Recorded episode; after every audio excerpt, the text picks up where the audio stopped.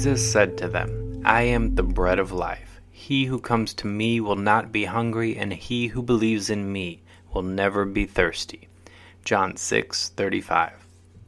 Again therefore Jesus spoke to them, saying, I am the light of the world. He who follows me will not walk in the darkness, but will have the light of life. John 8:12. I am the door. If anyone enters in by me, he will be saved and will go in and go out and will find pasture. John 10:9. I am the good shepherd. The good shepherd lays down his life for the sheep. John 10:11. Jesus said to her, I am the resurrection and the life. He who believes in me will still live even if he dies. John 11:25. Jesus said to him, I am the way, the truth, and the life. No one comes to the Father except through me. John 14:6. I am the true vine, and my Father is the farmer. John 15:1.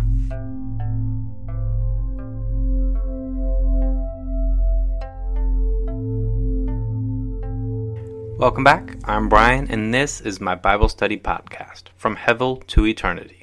In Hebrew, the word hevel means vapor or mist, something that seems attainable but can never satisfy, like smoke slipping through your fingers.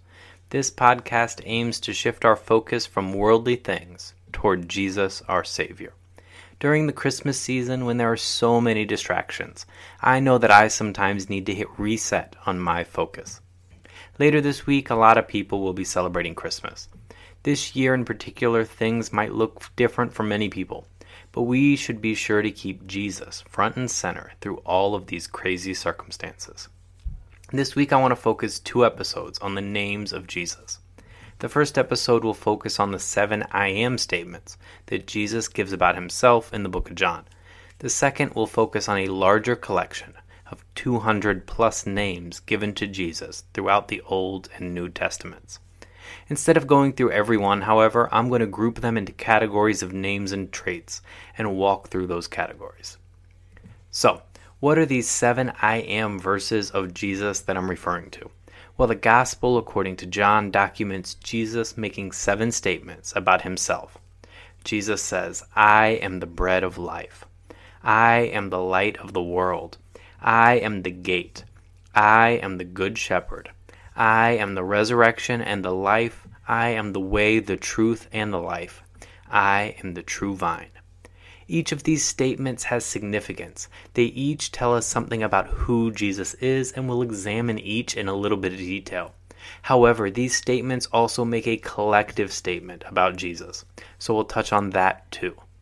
Then we'll close out with Jesus making an authoritative claim to divinity when he says, Most certainly I tell you, before Abraham came into existence, I am.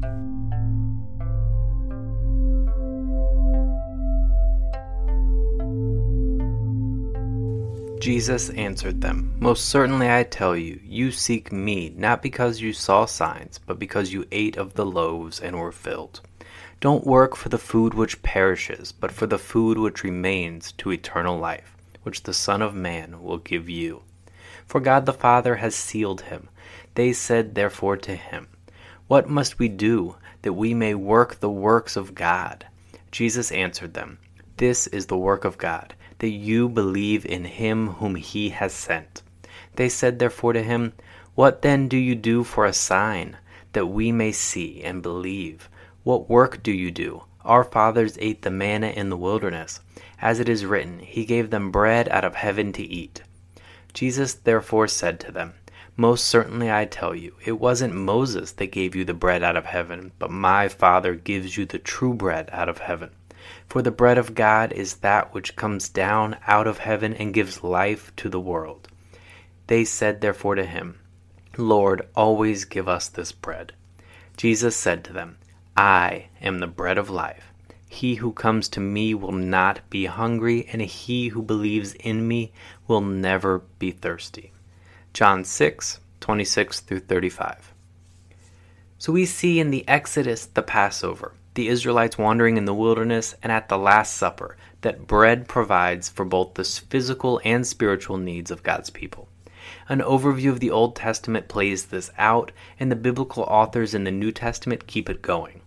Yet each of these things are merely pointing to the true bread of life. Jesus takes this idea, pairs it with having just miraculously fed the 5,000 people, and then he pronounces that he is the bread of life that does not perish and that leads to eternal life. In Greek, a phrase like bread of life could refer to bread that is living or to bread that gives life. Both of these applications are appropriate for Jesus. He is the living bread and he is the bread that gives life. So, at the start of this chapter, Jesus performed a miracle. He fed more than 5,000 people with a few fish and a couple loaves of bread. After seeing him turn a can of tuna fish and a box of Bisquick into a massive buffet, the people were excited. They wanted a king like this a king who could overthrow Roman rule and give them everything that they wanted in this world. Jesus flips this thought process by refocusing their attention from the perishable material things he could give and he turns that focus toward the gift of eternal life that only he could provide. You could say that he aims to take their attention away from the hevel of this world and point it upward toward an eternal aim, from hevel to eternity. All of this begs the question that we need to meditate on this time of year. How often during the Christmas season do we get caught up looking toward material comforts and physical sustenance instead of refocusing on everlasting spiritual food and divine blessings, instead of refocusing on the only person that can provide those Jesus?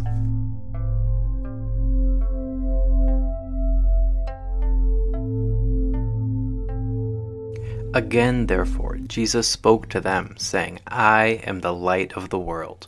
He who follows me will not walk in the darkness, but he will have the light of life. John 8, verse 12. The next I am statement of Jesus continues a theme that runs through the entire Bible, but comes into special focus in the book of John. Jesus, the Messiah, is also the light of the world. Psalm 27:1 says, Yahweh is my light and my salvation. Whom shall I fear? Yahweh is the strength of my life. Of whom shall I be afraid? John 1 verses 4 and 5 say, In him was life, and the life was the light of men. The light shines in the darkness, and the darkness hasn't overcome it. In the Bible, this light is also the bringer of salvation and of eternal life for those who believe and follow him. This light idea is also pointing forward toward Jesus' second coming in radiant glory.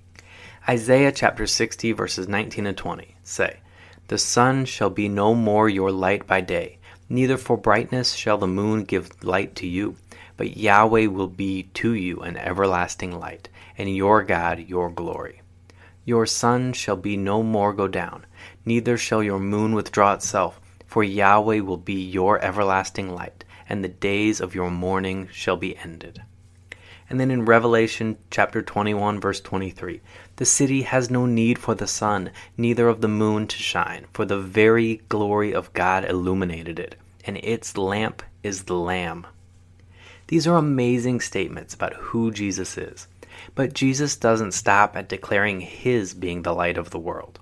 In other places, he then commands his followers to be lights in the world also we are called to reflect some of that light that Jesus illuminates. 1 John 1 verse 7 says, But if we walk in the light as he is in the light, we have fellowship with one another, and the blood of Jesus Christ, his Son, cleanses us from all sin. Christmas is a season of lights, right? Lights on the tree, in our windows, and strung around your house. To quote Asheritah Ciuciu's book Unwrapping the Names of Jesus, it's easy to allow commercial light pollution to drown out the shining light within us. So, this week, in what ways can we better reflect the light of the world to the world around us?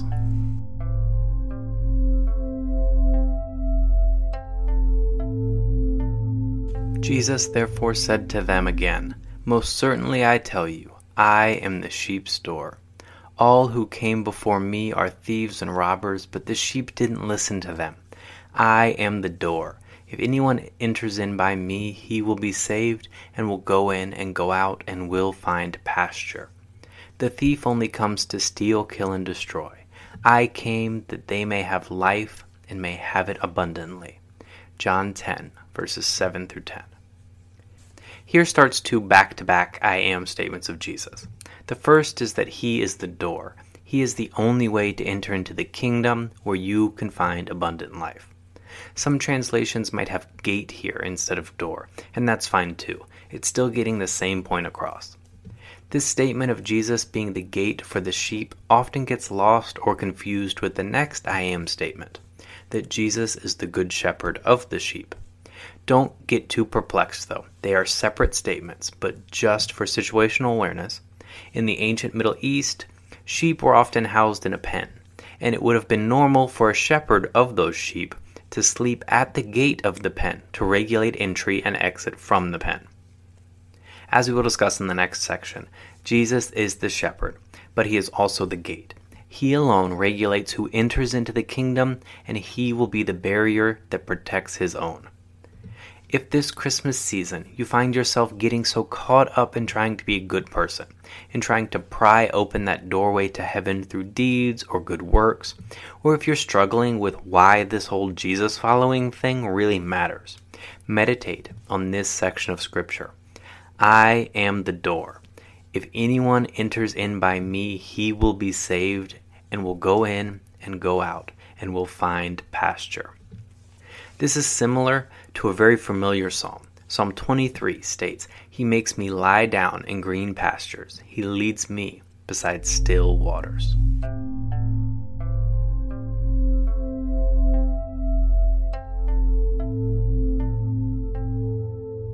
I am the good shepherd. The good shepherd lays down his life for the sheep. He who is a hired hand and not a shepherd, who doesn't own the sheep, sees the wolf coming, leaves the sheep, and flees.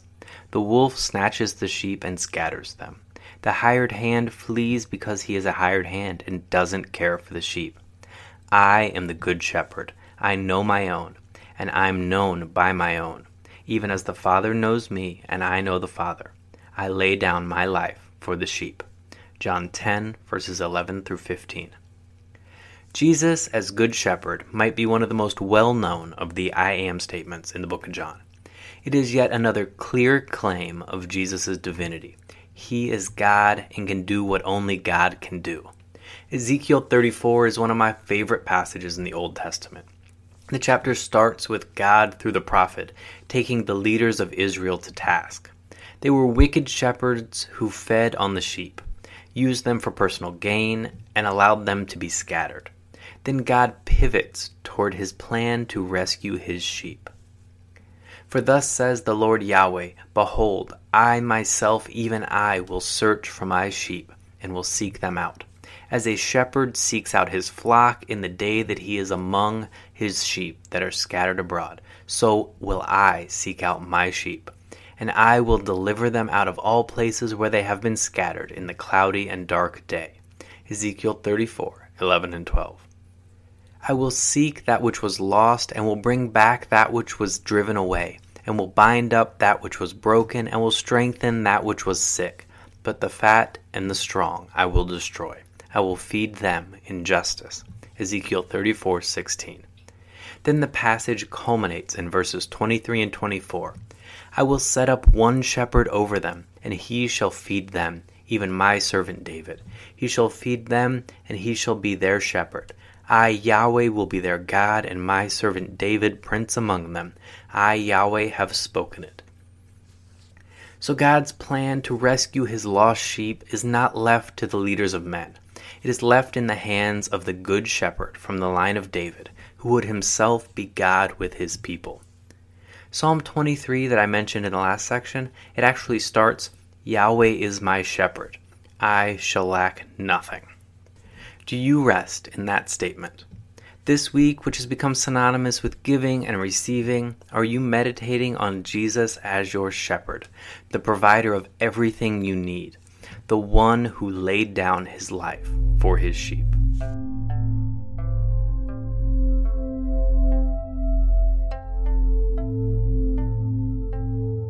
Jesus said to her, I am the resurrection and the life. He who believes in me will still live even if he dies. Whoever lives and believes in me will never die. Do you believe this? She said to him, Yes, Lord. I have come to believe that you are the Christ, God's Son, he who comes into the world. John 11, verses 25 through 27.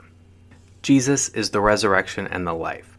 This passage occurs right after Jesus has just literally raised Lazarus from the dead, but that isn't its focus. Yes, Jesus physically and miraculously raised people from the dead, but as the perfectly obedient Son of God who did not deserve to die a sinner's death, Jesus endured death on the cross, yet could not be held by it. Through Jesus, death was defeated. He was resurrected from the dead and is seated at the right hand of the Father until he comes again. Through faith in him, we get to partake in this resurrection from death to life. We become co heirs with Jesus. We receive an eternity with our Savior reunited in our relationship with God.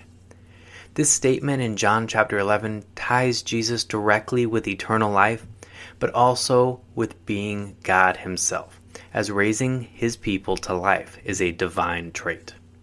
Just after a story of dry bones being raised to life in the valley of dry bones, Ezekiel chapter 37, verses 13 and 14 declare, You shall know that I am Yahweh, when I have opened your graves and caused you to come up out of your graves, my people.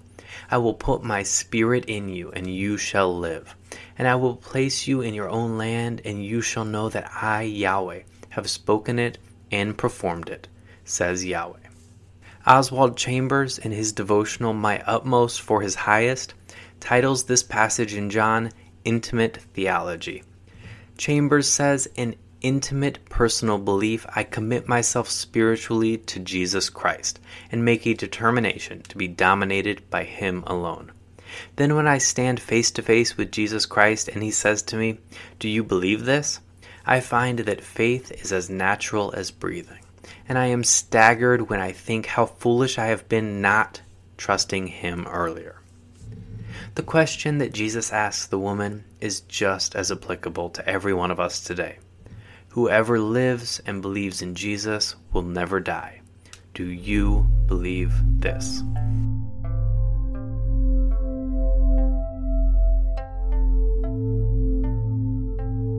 Thomas said to him, Lord, we don't know where you are going. How can we know the way? Jesus said to him, I am the way, the truth, and the life. No one comes to the Father except through me. John 14, verses 5 and 6. Do you ever feel like you're lost? Like you're searching for something that you can't find? For truth that seems elusive? Do the things you fill your life with never seem to satisfy? Are they mere hevel? In this statement, Jesus wants to redirect our search through Him. He is the way, the truth, and the life. Through Jesus, we can find purpose and meaning and peace here on earth in ways never imaginable before. In John 14, Thomas asked Jesus, Lord, we don't know where you are going. How can we know the way? Jesus' response should fill us with confidence. Jesus said to him, I am the way, the truth, and the life. Notice that Jesus doesn't tell Thomas where he's going or tell Thomas the way. He just says, I am the way as Paul David Tripp notes. With these words, he ends our need to search. He is life, so there is no need to look for it anywhere else. In this Christmas season, can you find confidence in Jesus as the way, the truth, and the life, the only way to God the Father? If you can, then can you use that confidence to inspire boldness this week to share that purpose and that meaning and that peace with others? Jesus, the only path to eternal life.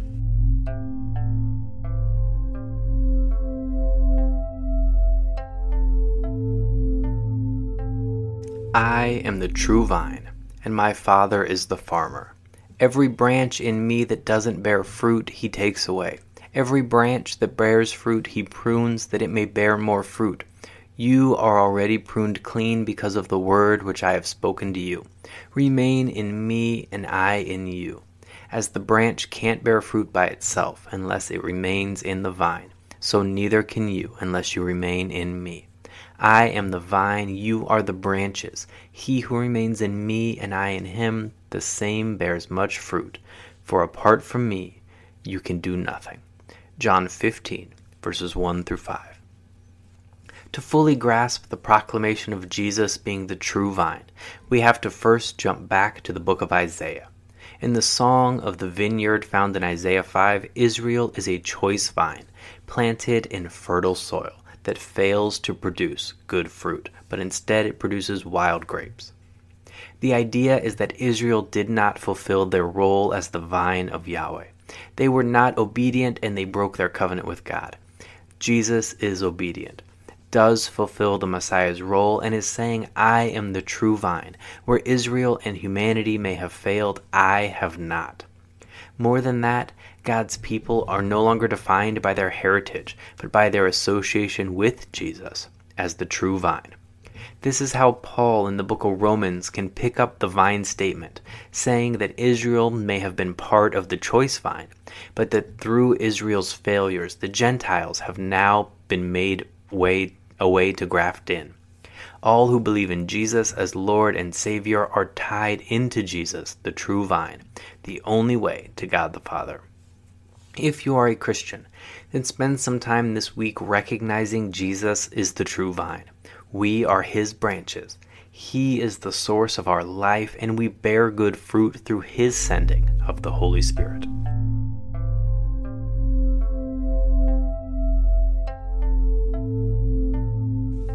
In the Greek, we see Jesus uttering an I am statement 23 times in the book of John. As John MacArthur notes, in several of these he joins his I am with seven tremendous metaphors that are expressive of his saving relationship toward the world. These statements all have meaning and richness by themselves, but when studied together, that can provide an amazing portrait of Jesus as the bread of life, the light of the world, the door of the sheep, the good shepherd, the resurrection and the life, the way, the truth, the life, and the true vine. Jesus is greater than anything we could look to in this world, and his name is above all other names in heaven and on earth and under the earth. And his use of the choice I am language should be hyperlinked back to the revealing of the covenant name of the Lord to Moses at the burning bush. In Exodus chapter 3, verses 13 and 14, Moses said to God, Behold, when I come to the children of Israel and tell them, The God of your fathers has sent me to you, and they ask, What is his name? What should I tell them? God said to Moses, I am who I am. And he said, You shall tell the children of Israel this I am has sent you, me to you. This I am language for God continues in the book of Isaiah. Who has worked and done it, calling the generations from the beginning? I, Yahweh, the first and with the last, I am He. Isaiah 41 4. You are my witnesses, says Yahweh, with my servant whom I have chosen, that you may know and believe me, and understand that I am He. Before me there was no God formed, neither will there be after me. I myself am Yahweh. Besides me there is no Savior. Isaiah 43 10 and 11. I, even I, am he who blots out your transgressions for my own sake, and I will not remember your sins. Isaiah 43:25. And then, if you're not convinced enough of the connection between the seven I am statements of Jesus and the covenant name of Yahweh's I am in Exodus, Jesus makes it pretty clear in John 8:58. Jesus said to them, "Most certainly I tell you, before Abraham came into existence, I am." As Thomas Schreiner notes, for Jesus to appropriate I am statements and apply them to himself is nothing short of astonishing. He is clearly identifying himself as God.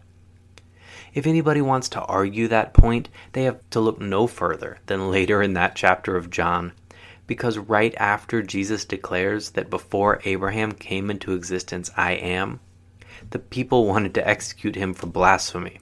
The people in that chapter knew exactly what Jesus was saying. Jesus is the bread of life.